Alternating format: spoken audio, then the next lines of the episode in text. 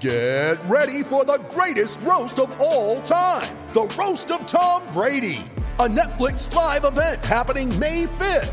Hosted by Kevin Hart, the seven time world champion gets his cleats held to the fire by famous friends and frenemies on an unforgettable night where everything is fair game. Tune in on May 5th at 5 p.m. Pacific time for the Roast of Tom Brady, live only on Netflix. You ready? Showtime. On May 3rd, summer starts with The Fall Guy. Let's do it later. Let's drink a spicy margarita. Make some bad decisions. Yes. Audiences are falling in love with the most entertaining film of the year. Fall guy. Fall guy. Fall guy. That's what the poster said. See Ryan Gosling and Emily Blunt in the movie critics say exists to make you happy. Trying to make it out? Nope. Because I don't either. It's not what I'm into right now. What are you into? Talking. Yeah. The Fall Guy. Only in theaters May 3rd. Rated PG-13. This episode of Gators Breakdown is brought to you by MyBookie. Use promo code Gators to double your first deposit.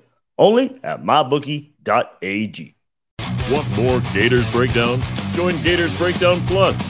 Starting at $3 a month, get access to unique episodes, plus a blog, chat room, giveaways, shoutouts, and more. Gators Breakdown Plus is furthering the interaction with fans and listeners like you. Head to gatorsbreakdown.supportingcast.fm to join Gators Breakdown Plus today.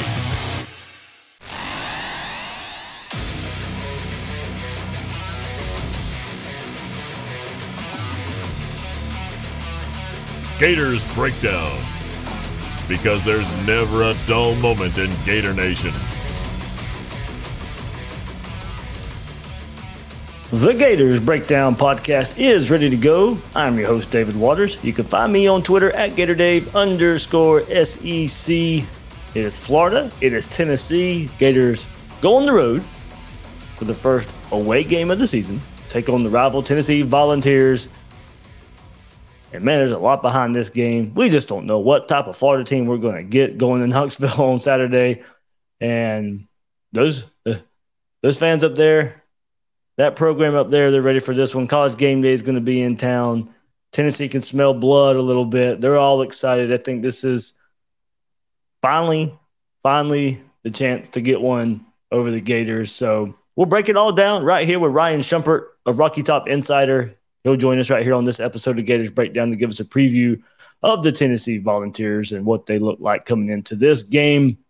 Before we get there, hit that like button, hit that subscribe button if you're watching on YouTube. It really, really helps us out. Get those, uh, get those subscription up, subscriptions up. It really, really helps. You guys did not disappoint getting us to ten thousand. Let's just keep it going throughout this season. A Gators Breakdown Plus the link is in the description for that as well. If you want even more Gators Breakdown episodes, if you want even more interaction there on the Discord, I'll hop in there from time to time uh, throughout the day. We'll have some good conversations going on there. So it's a lot of fun. A lot of fun. If you want to have some more fun, if you want to have some more content during this football season, join Gators Breakdown Plus. One more time, the link is in the description.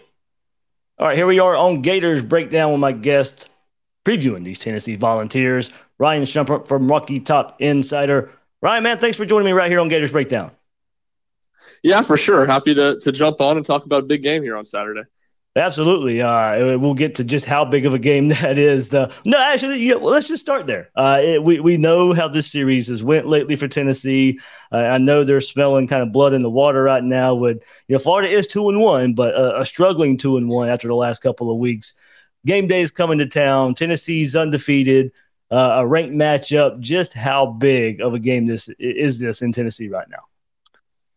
It's a massive one. I think you go you can probably go back all the way to the, the 2016 Florida game, and I don't think there's there's hardly been a game that's quite had the anticipation uh, that this one has had since then. And in an Ole Miss game last year, there was a lot of buzz around, but that was even kind of short term. You know, Tennessee had, had beaten South Carolina and Missouri the two weeks before to kind of get some buzz going into that game. This has been a game people have been highlighting ever since the season ended, and really even before that, ever since you know November when things started to spiral for Dan Mullen.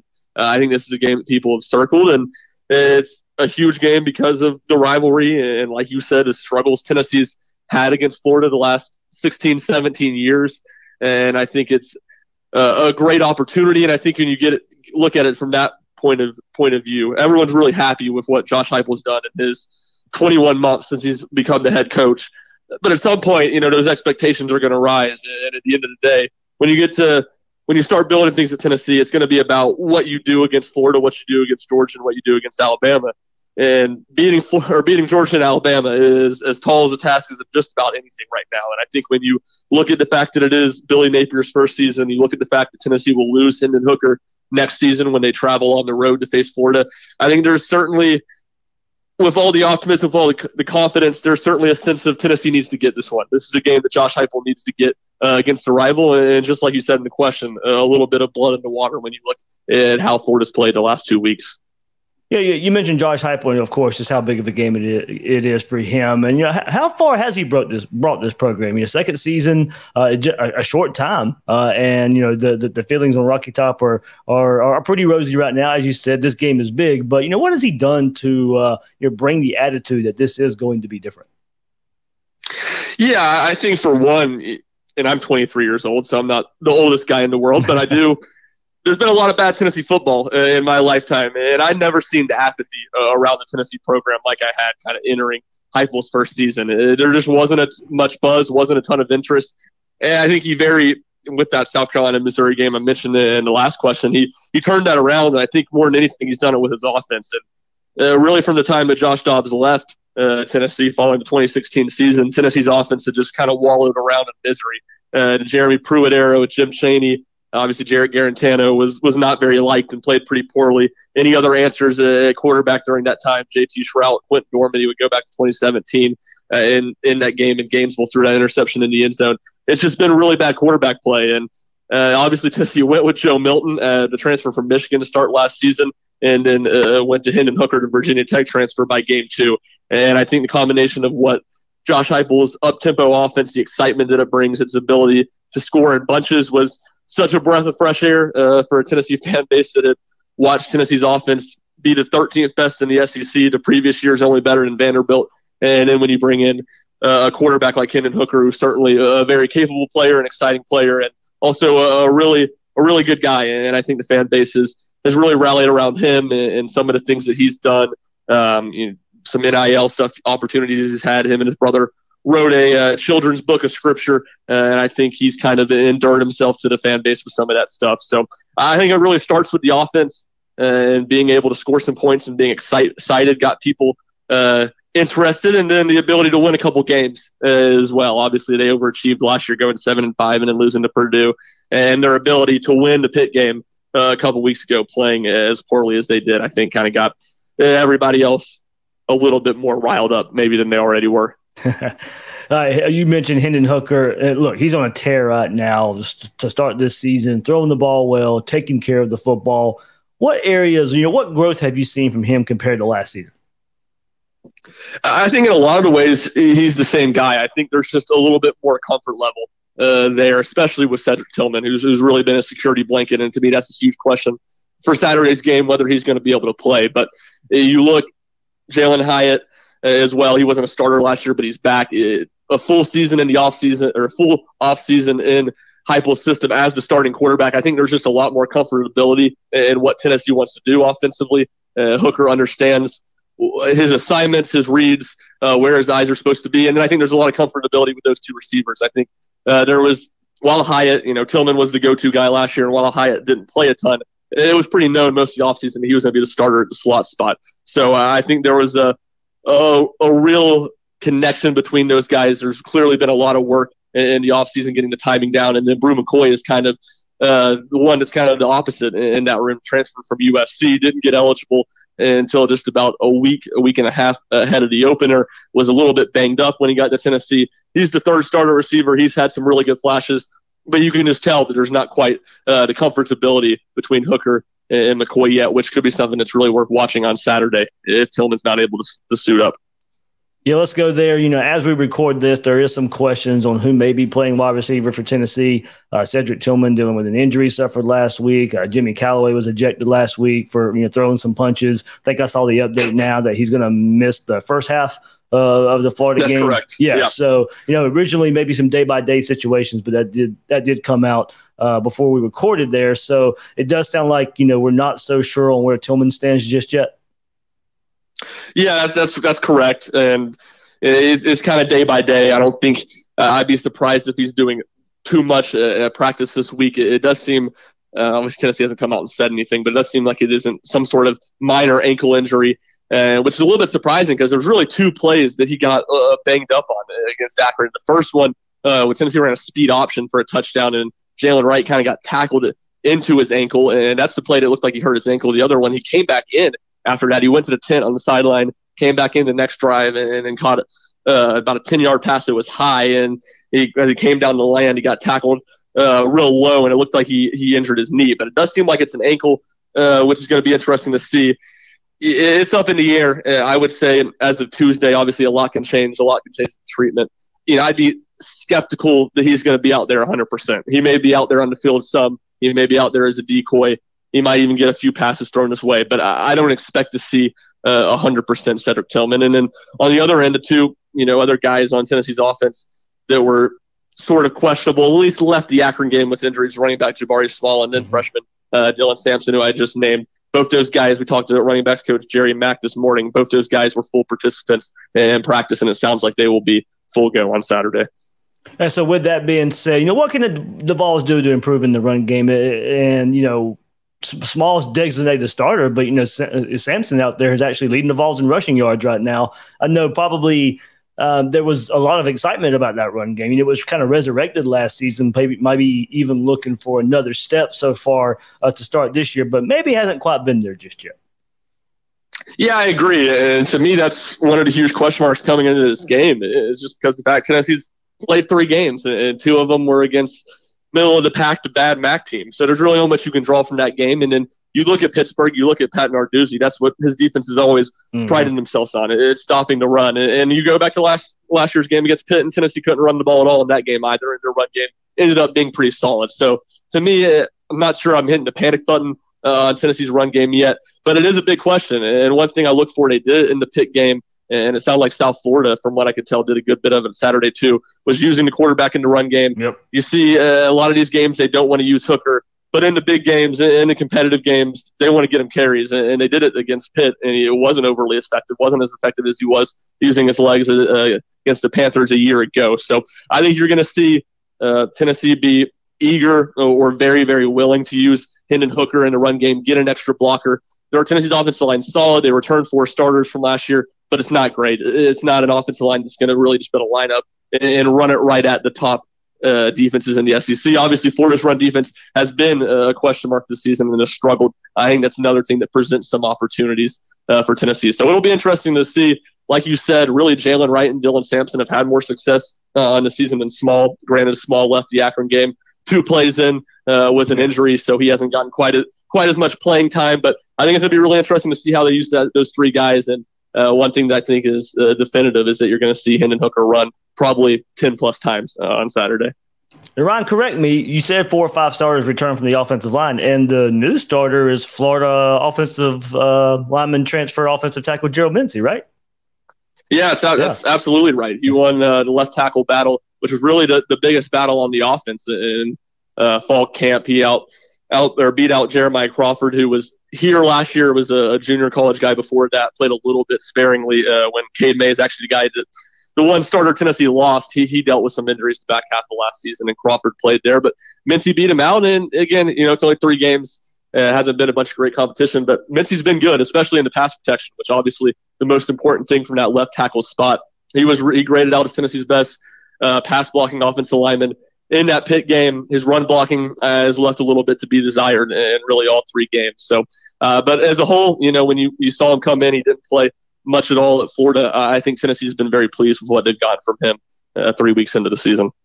All right, Ryan, let's move to the other side of the ball right here. And kind of hard to get a read on this Tennessee defense so far this season due to two opponents, uh, of course, being completely overmatched and an okay performance uh, versus Pitt and coming away with that win.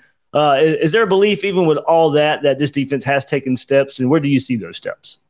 Mother's Day is around the corner. Find the perfect gift for the mom in your life with a stunning piece of jewelry from Blue Nile. From timeless pearls to dazzling gemstones, Blue Nile has something she'll adore. Need it fast? Most items can ship overnight. Plus, enjoy guaranteed free shipping and returns. Don't miss our special Mother's Day deals. Save big on the season's most beautiful trends. For a limited time, get up to 50% off by going to BlueNile.com. That's BlueNile.com. Yeah, I think there is some belief that Tennessee is taking steps on defense. And uh, I think, uh, especially uh, when you look at their pass rush, you look at their edge rushers, Byron Young, who really had a nice second half of the season last year, but he was a junior college transfer. He had some eligibility concerns. He didn't play in the first two games of the season. He got a lot better as the year went on. And then on the opposite side, they have Tyler Baron, who is a junior, played a lot last year, but has been better so far uh, this season and really had the, the defensive play of the season so far when he, he had a strip sack and, and injured Kedon Slovis uh, late in the first half of that game against Pitt. And I think that's the other thing that's kind of interesting to, to watch with Tennessee's defense is they were better in that Pitt game, but they were really, really good in the second half when they were facing a backup quarterback. And you really only had one half of sample size of seeing them face a good offense uh, from a Power Five school. And in that first half, they were really bad in the first quarter, and they were good in the second quarter. So it's still, I think, a, a lot left to be gleaned from Tennessee's defense. What steps they've made, I think they have better depth in, in the back end. The more guys they can play, I think they have a little bit better depth at linebacker in large part because they do have linebacker Juwan Mitchell back, who who was injured for much of last season. I think the Florida game was actually the last game he played in before having season-ending surgery. So uh, there's promise. There's areas to think that Tennessee's defense is better. There's better depth, but at the same time, uh, you know, a lot of those guys that are playing and provide better depth in the secondary haven't been great on the field. So to me, there's still a lot of question marks about this Tennessee defense. The one area that I do feel pretty confident saying they are better is with their pass rush. But even then, you know, Tennessee has used a, a lot of blitzes, a lot of zone blitzes in that Pittsburgh game. Uh, I'll be interested to see uh, if they do that again Saturday because it does feel like an area where they could confuse Anthony Richardson a little bit and, and give him some exotic looks and bring guys from from different spots in the zone blitz because they ran a lot of zone blitz, very little man blitz, and, and that seems like something that could potentially, if they can contain Richardson, they could, can keep him in the pocket on those plays, could be a problem for Florida offense. Yeah, I think if you go back to the last couple games, what nine tackles for loss versus Pitt and eleven last week versus Akron. So d- doing a good job of getting in the backfield the last couple games, and definitely have to look at that. You know, given Florida's uh, probably attack to run the ball just a bit more. Yeah, definitely. And that was an area Tennessee was really good last year. Yeah. I think they were in the top three in the SEC in tackles for loss. And some of that's the nature of how Tennessee's offense plays, and that means the defense was on the field a lot. And that was, you know, that was the thing last year. They could get in the third and they, they could get in the third and long, but they couldn't get off the field because their pass rush just could never get home before, and they weren't good enough in the back end when they did blitz uh, to get those stops. So to me, that's still a question mark for this offense. They've been better so far this season, but again, truly only one game uh, of sample size, and even the second half of that game uh, wasn't the offense they were expecting to see, and wasn't, wasn't the offense they would have seen if Slovis stayed in the game. But you're right; they've done a good job of making plays in the backfield, and you know, obviously they're not trying to hurt anybody. But Slovis took a lot of hits in the first half. It wasn't like it was some freak injury that happened. Tennessee was getting pressure on him quickly and making him feel their pressure too with a lot of hits. So uh, if that can continue on Saturday, uh, I think that's would be a, a, massive piece for Tennessee's defense because there just are so many questions in the back end and the run defense. Less questions, but it's not a lockdown run defense either.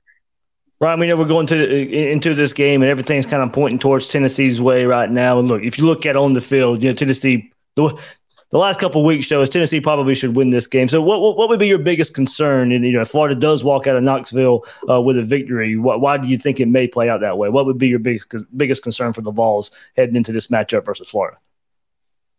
Yeah, I'll give you one on each uh, side of the field, and with the defense, it, it's really the the uh, alternative of what I just said, and it's that Anthony Richardson gets his legs going and, and has a lot of success running the ball. I mean, you go back and look at last season and Tennessee's lack of pass rush. I think it was Stetson Bennett. I can't, I can't. Emory Jones ran for a lot of yards in that Yes. game. I'm not sure if he Yep. was or not, but Stetson Bennett, Will Levis, Bryce Young, Matt Corral, all those guys ran for most yards all season against Tennessee. Tennessee could not defend the quarterback run at all last year, so they really haven't. DJ Irons for Akron is a dual threat quarterback, but they really haven't been tested there yet this year. Does that Tennessee pass rush that has shown signs of being better, that has some promise, that has the main guys back from last year, can that come into fruition in this game? If it doesn't, then I could see Florida's offense really having some success and, being able to create plays a, a, a lot like they did in that Utah game uh, with Anthony Richardson's legs. And then on the other side of the ball, I think it's Tennessee's passing game. If, if Tillman doesn't go, if the timing on some of that stuff's thrown off, uh, I don't think this is a fantastic pass blocking offensive line. If Florida can get pressure and get to Hooker And so much of Tennessee's offense is about getting that first first down and being able to get mm-hmm. uh, its tempo to, to lean on teams. And if you go look at that Pitt game, they struggled to get their tempo to, to lean on Pitt. A lot of three and outs to Pitt's defense created. Tennessee just couldn't get into a rhythm in the passing game early in the first quarter of that game. If that happens, which I think is is more in play, if Tillman doesn't play, just because what I said earlier, he's been that safety blanket uh, for Hooker really the whole time. Well, maybe not the whole time, but just about the whole time Hooker's been at Tennessee as the starting quarterback. So uh, I think if he weren't to go and Florida were being able to get some pressure and keep ten- keep Hooker uncomfortable, create some issues in Tennessee's passing game. Uh, I think that combined with maybe Anthony Richardson getting things going with his legs uh, would be be the path to Florida getting a win in Knoxville Saturday.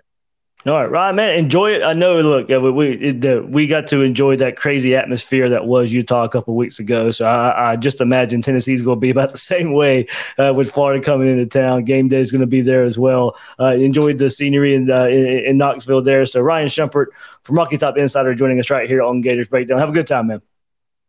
Appreciate it. Thanks for having me on. It's NFL Week 3 action. College football is taking shape in Week 4, so prepare for your winning season at MyBookie. Some like to bet to earn, some bet to make the season more exciting. Either way, MyBookie gives you the most for your money with a double deposit bonus. It's quick and easy. A $250 deposit puts $500 in your account instantly, and you can use your funds to bet on as many games, contests, and props as you want. To claim your bonus, register today and use promo code Gators designed to add more excitement to the games and sport you love. That's promo code Gators to double your money up to a thousand bucks at mybookie.ag. Test your football knowledge and fatten your wallet. Don't miss out. Begin your winning season today exclusively at MyBookie. All right, so here we are, Florida, traveling to Knoxville, take on the Tennessee Volunteers. And, you know, for um, Tennessee, their schedule so far this year, not all that difficult. Um, let's see. I thought I had a press. Yeah, there we go. Ball State was Tennessee's first opponent.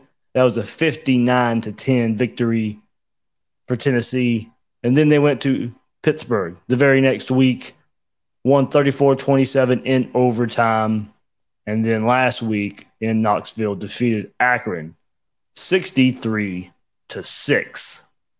So what do stats say about this matchup? Of course, we're still early in the season, still going to be a bit skewed a bit. You just saw or just heard who Tennessee has played so far this year. Not Murderers Row by any chance. Not Florida schedule, not Utah, not Kentucky.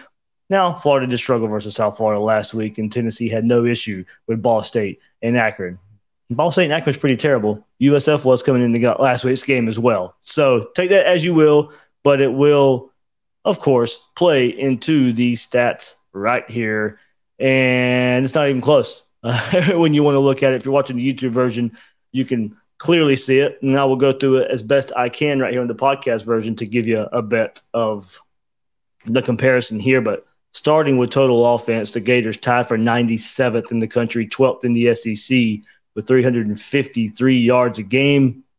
Tennessee, 553.7 yards a game. So they're gaining 200 more yards a game than Florida is right now. That is first in the SEC and third in all of college football when you play Ball State, when you play Akron, of course, that is going to play into it. When you have an offense like Tennessee, credit to them for doing it. Credit to them for taking advantage and uh, the teams they're playing. And you see it through here, through these stats. They have done so. They have taken advantage. They have done what they are supposed to do.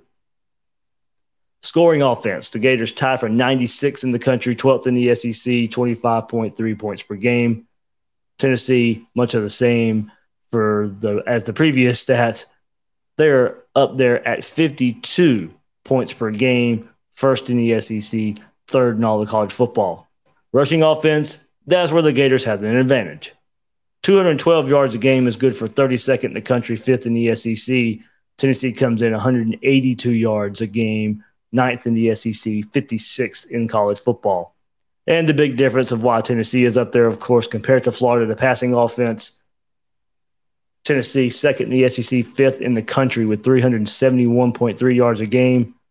Florida, 121st in the country, dead last in the SEC with 141 yards a game. Passing efficiency is up there for Tennessee as well. First in the SEC, fifth in the country at 193.41 for the Gators, 126 in the country, 14th in the SEC with a rating efficiency rating of 89. Now this is where you get really worried. Touchdown to interception ratio. Tennessee is tied for first in the country. Of course, that's first in the SEC. Nine touchdowns to zero interceptions. Of course, we know for Florida, no touchdowns, four interceptions for Anthony Richardson as 129th in the country, 14th in the SEC, dead last. Total defense, Tennessee holds an edge there as well. Only really could put Pittsburgh as far as this, you know, as far as these stats go. Total defense, 51st in the country for Tennessee, ninth in the SEC, giving up 344.7 yards a game. Total defense for the Gators, 373 yards a game. That's good for 77th in the country and 11th in the SEC. Scoring defense, Tennessee, 14.3 points per game. That's good for 24th in the country, sixth in the SEC. Gators giving up 26.7 points per game so far, 10th in the SEC, 76 in the country. Rushing defense, whew, this is where it stings for Florida. 195.3 yards given up for the Gators, 113th in the country, 13th in the SEC. Tennessee only giving up 83.3. 19, that's ranked 19th in college football, fourth in the SEC. Now, granted, they have not played a rushing attack like Florida. And we'll get into it, of course, before we think Florida can take advantage. But coming into the game now, against Ball State, against Pitt, against Akron, Tennessee only giving up 83.3 rushing yards per game. Passing defense, where Florida needs to be good this week. They are better than Tennessee in, in these three games now. You know, t- uh, Tennessee, Ball State, Pittsburgh, Akron. Tennessee's pass defense is ranked 100. All right, can Anthony Richardson take advantage? Can he play at that level? They're giving up 261.3 yards a game. That's 12th in the SEC. Now, of course, coming into that just a little bit, they only gave up 10 to Ball State, six to Akron. But of course, those teams are throwing the ball with the scores of 59 to 10 and 63 to 6. Pitt, of course, Slovis gets hurt in that game. They had to go to a backup quarterback. Couldn't throw the ball as well as they wanted to. But Florida's passing defense, which we know will have to stand up, this will be their biggest test so far coming into the season. The Gators' passing defense, 178 yards a game given up. That's good for 26 in the country, fifth in the SEC. All right, a couple more we'll go through. We won't go through all of them. Turnover margin, uh, Tennessee at three. Florida is at zero. Tennessee with t- six takeaways on the season. Florida with five. Sacks allowed. Florida 0.67 per game. Tied for third in the country, or tied for third in the SEC, 13th in the country. Opponent red zone, pretty close there for those teams. Sacks per game. Florida with only three sacks this year. Did a good job of pressuring first couple of games of the season. Not so much last week. You got the turnovers. Bohanon, you know, gift wraps a couple of interceptions. But Florida, not sack, sack numbers not up there uh, right now. Good job pressuring the quarterbacks in the first couple of weeks versus Utah and Kentucky, but we have not seen their sack numbers.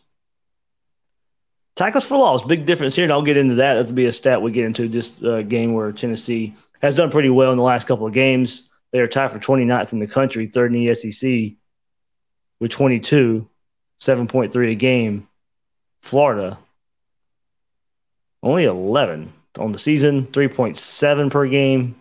That's tied for 11th in the SEC and 112th in the country. Didn't get many last game at all. All right. So there's your stat look up right there. Stat comparison. Doesn't look pretty, of course. One more time. Early season. It is skewed a bit, but we know where Florida's issues lie. No matter who Florida has played, we know where the issues lie. Let's take a look at this game just a little bit. Vols extended their first quarter touchdown streak last week to 16 games. They have scored at least one touchdown in the opening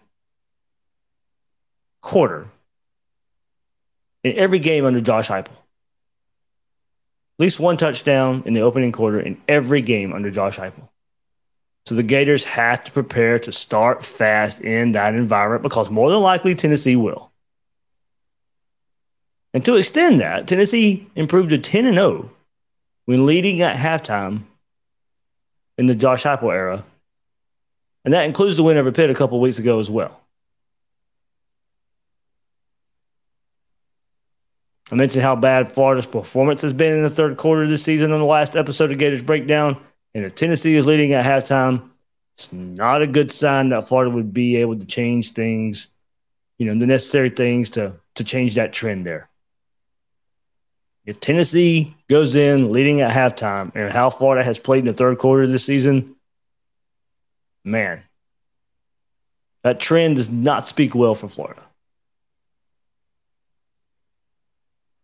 So you hope, just because of Florida's third quarter struggles, and if history is any indication, you know, that's Tennessee 10 and 0 when leading at halftime in the, under, in, in the Heupel era. I mean, let's go, let's, you know, if, if it's there, go ahead and give him his first loss in that, in that scenario. But history says it doesn't bode well. If Tennessee's winning at halftime and then take into account Florida's third quarter performance this year, not a very good trend. All right, let's take a look at Tennessee's, some of their players. Let's start with offense. Of course, Hendon Hooker. He's thrown a touchdown pass in 15 straight games, and he just does not turn the ball over. Right now, he's on the Tennessee record for consecutive attempts without a pick at 185 consecutive attempts without a pick. That marks as the 16th longest streak in SEC history he completed his final 12 passes attempt his 12 his final 12 pass attempts this past Saturday. And that's tied for the seventh most consecutive completions by a Tennessee quarterback in program history. Completed his final 12 pass attempts last week. He carries his 12 completion streak into this game against Florida. If he completes his first pass attempt, he would move into a tie for fourth place in program history for consecutive pass completion. He takes care of the football. You know, this offense for Tennessee, they're gonna they're gonna spread some defenses out. Make easy reads for Hooker. It's where he excels. Can Florida man up outside? Can Florida man up on defense against these Tennessee wide receivers? Cedric Tillman may be a bit injured, so we'll see how much if he plays. That, of course, would help Florida. We haven't seen this Florida defense tested in a passing attack like this yet this season. And in a lot of ways, this style of play may benefit Florida's defense. The defensive backfield is one of the strengths of this team, and, and they'll be tested Saturday. We need to see the pressure we saw early versus Utah and Kentucky get to the quarterback and bring him down, make Hooker uncomfortable. He's been sacked five times this season. Pitt had three of those stop the run, force him to hit the deep passes. This offense loves to go deep and hit them. You know, they, they, they, they'll run before they pass. I know there's this notion out there they, they're they, that they're you know this pass happy team. No, they like to run the ball, but when they do throw, they like to go deep. They'll spread you horizontally and then take their shots. They hit the deep pass, this game's over. So Florida's got to man up. They got to trust their guys back there. First test like this of the season. Yeah, they run more than they pass, but you know, it's a different brand of football of the Utahs and the Kentuckys of the world. And we know Florida's defense this year has been opportune, especially in the red zone, but Tennessee makes you pay when they get to the red zone. They are 16 of 16 in the red zone this season 12 rushing touchdowns, two passing touchdowns, and two field goals. So they run the ball in the red zone and they score in the red zone.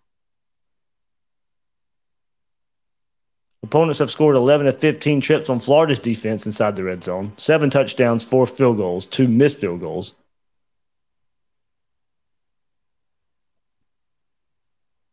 So as I said, Florida's defense has been opportune there. Not, not not great. It's not completely shut down in the red zone, but they, they've done an okay job there.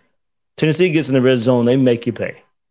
So Florida's going to need one of those opportune stops, maybe a few of those opportune stops against Tennessee. Brought up Cedric Tillman. Well, maybe you have to wait till game time with his status. You know, as I record this midweek, uh, we'll see what, what, what comes out of it. You heard the interview earlier, of course. Still some questions surrounding that, but uh, this is how important he is. Uh, and if he's not 100%, this is what Tennessee's going to be missing. Or if he, of course, doesn't play, this is what Tennessee will be missing. But if he's out there, this is what they'll be getting. Go back to the biggest game of the season so far for Tennessee at Pitt on September 10th. Caught nine passes for a team high 162 yards and the game winning touchdown in overtime. As Tennessee held on for a 34 27 win. Caught six passes for 68 yards in Tennessee's 59 10 season opening win over Ball State. Tillman started during a, that breakout season last year for this Tennessee offense in 2021, catching 64 passes for 1,081 yards, 12 touchdowns. Come back for his fifth season to come play with Hendon Hooker. He was Tennessee's first receiver to top 1,000 yards since Justin Hunter did so in 2012, crossing that 1,000 yard barrier in the Music City Bowl against Purdue when he hauled in touchdowns covering 41 61 yards. As he put together a good performance to end the season. Over the last six games of the regular season last year, Tillman caught 41 passes, 721 yards, and six touchdowns. 6.8 catches for 120 yards and one touchdown per game on average. The last six games of last year. Over the last three games, he had 21 catches, 406 yards, and four touchdowns. That's the type of player Tillman is. And if he's not able to go, of course, big advantage Florida. Now you can, if you're going to match up, you know, Jason Marshall now, you know, it, it, he covers the second best receiver on Tennessee's roster instead of the first, instead of the best. I mean, it'll be a good matchup. We'll see how Tennessee matches up. We'll see how Florida, you know, if Marshall just follows Tillman all day if he's out there. Interesting matchup there. If he's out there, ready to play, ready to go. If not, advantage Florida. But of course, I think looking at the run game and the way Florida has struggled there, you got to think Tennessee would like to run the ball. But you go to, and look, of course, we mentioned Ball State, at Pitt, and Akron. That's the three games so far. How much you want to take from Ball State and Akron, that's all up to you. And I'll, I'll, what I'll give credit to Tennessee for right there is doing what you're supposed to do. They're supposed to beat those teams pretty bad. They beat those teams pretty bad. But of course, Pitt's the, the, the barometer game so far this year. Tennessee only had 91 rushing yards versus Pitt, sacked four times, so that plays into it as well. 2.6 yards a rush. They gained 112 yards rushing, lost 21. Jaylen Wright led the way, nine attempts, 47 yards. Jabari Small, 10 attempts, 18 yards, but two touchdowns. Now, Hendon Hooker in that game went 15 attempts, 47 yards, lost 20 yards with the sacks factored in, so a net of 27 yards produced. Nothing special there. But as you heard in the interview, and I think because of what we saw last week, Tennessee is going to get Hooker involved in the run game, see if Florida can stop it compared to last week when they could, could hardly do so against Bohannon and USF.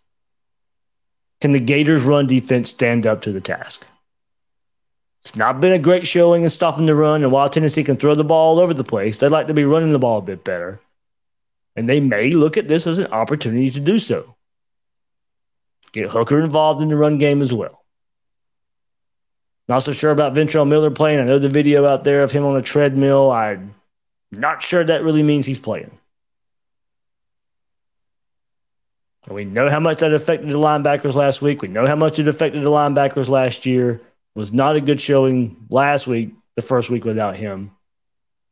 Hopefully, those young players learned a lot last week. They can fill in admirably this game. But Florida missing their leader once again at the linebacker spot. Right, let's move to the other side of the ball. We're a lot of us are on the same page. Just run the ball. Even if Anthony Richardson was playing good, even if Anthony Richardson was playing well, I'd lean that way. Not quite as much, but given what we've seen, just run the ball and see if Tennessee has issues stopping it.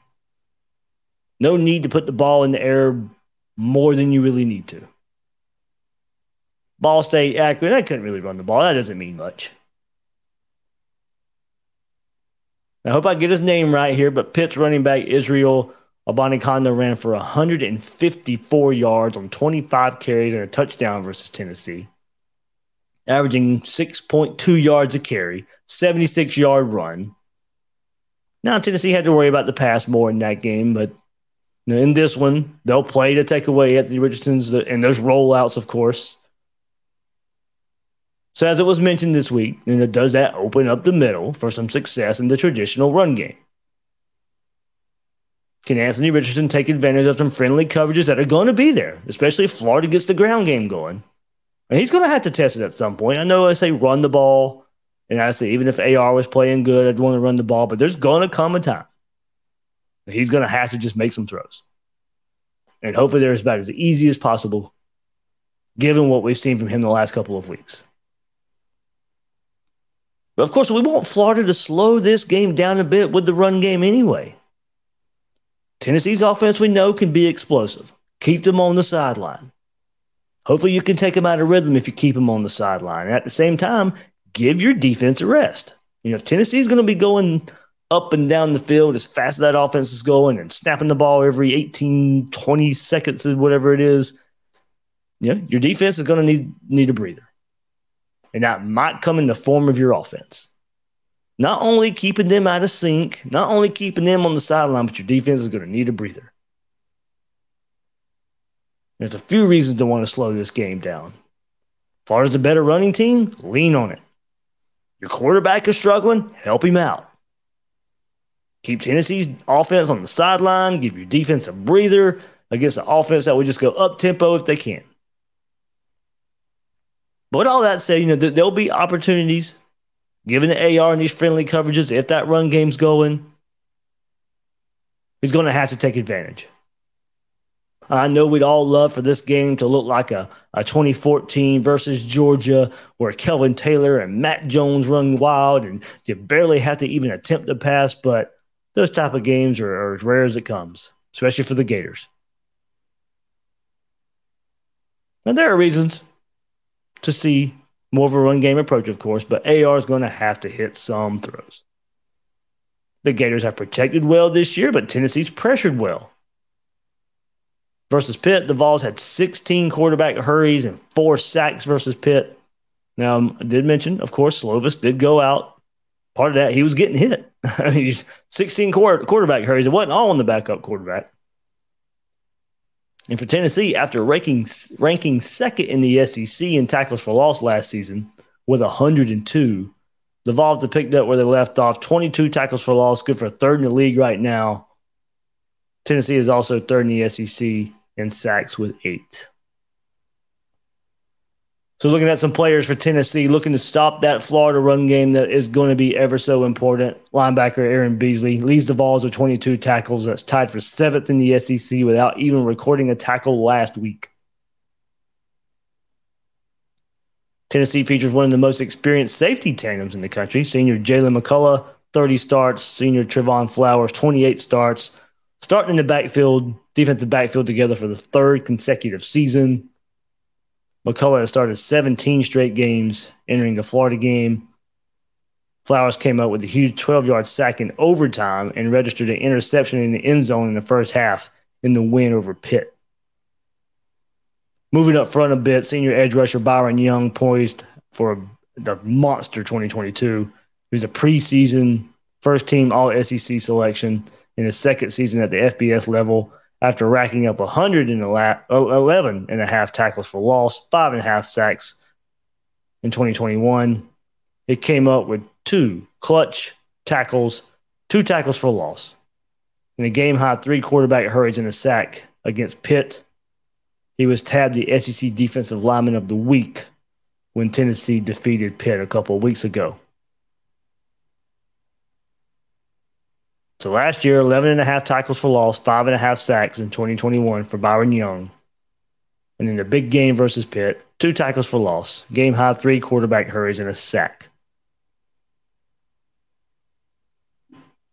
Five takeaways for the Vols defense this season and only had one last week. And I bring that up because their defense had forced multiple turnovers in three straight games dating back to last season. We know Anthony Richardson's troubles there. We saw some Florida running backs have some fumbling issues early this season. Tennessee's done a good job at turning or gaining turnovers. Takeaways. The Vols are allowing 14.3 points per game. Of course, schedule plays into it. Have forced multiple turnovers in three of their first four games and are ranked third in the league in third down conversion stops. Florida not that great on third down. Tennessee third in the SEC, only giving up 11 of 46 on third down, 23.9%. Something else Tennessee has not allowed a point in the first half at home this season. Of course, their home games have only been Ball State and Akron. Once again, take it as you will, but nice little nugget there. Florida scores in the first half. They'd be the first team to do so this year. All right, so there we go. Nice little Tennessee preview there, and I just do not like the way this sets up for Florida. Ah, uh, I got I, I I hate it. You know, I hate when I have to pick against the Gators. Didn't pick against them against Utah when so many other people were, but I'm picking against Florida here. I got Tennessee winning 34 to 20. Now, there's not many football reasons for me to pick a win for Florida. Now, granted, of course, Tennessee has not played the hardest schedule so far. I do think Florida can run on them. weird things happen when Florida you know ends up winning games like this versus Tennessee when they come in with all the hype. But I just can't pick pick it on hope again and hope that happens again. Something to maybe keep in the back of your head. Tennessee has held, or Florida has held Tennessee to 21 points or fewer in five straight matchups. But in this one, I think Tennessee's offense will be just too much over and over again and the defense just finally breaks. I think the run game for Florida keeps it close a little bit, does slow it down enough. But in the end, Tennessee does enough to make Anthony Richardson throw. And I have no confidence that he can go get it done on the road after what we've seen at home the last couple of weeks.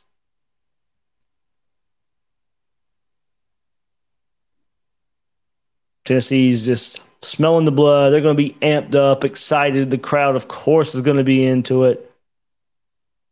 Billy Napier's first road game as head coach. That's a kind of a new angle there for this team, having to figure something out. You know, first time that's yeah, two seven o'clock games to kick off the season at home, a seven thirty game last week. Now, different time on the road. How does the team you know come back from not come back? How does the team react to that? We'll see. We'll see, but I think Tennessee uh, up tempo. I think they'll get their ground game going a bit. I don't have a lot of confidence in Florida stopping the run. Hadn't seen it much this year. Seen it in spurts, just not enough consistency there. I think Ventrell Miller being out. If he if he plays, I like Florida's chances a bit uh, a bit better. I don't think he'll play. That comes into my decision as well. The Tennessee 34, Florida 20. That stings to say. I hope I'm wrong. But that's the way I see this one going. I want to be wrong. Right. There we go. Tennessee 34 20. Prediction there for the Gators. Big thanks to Ryan Shumpert from Rocky Top Insider, Rocky Top Insider joining me right here on this episode of Gators Breakdown. Good preview of Tennessee right there. from Ryan. That'll do it for this episode of Gators Breakdown. I'm your host, David Waters. You can find me on Twitter at GatorDave underscore SEC. Guys and girls out there, thank you for listening to this episode of Gators Breakdown.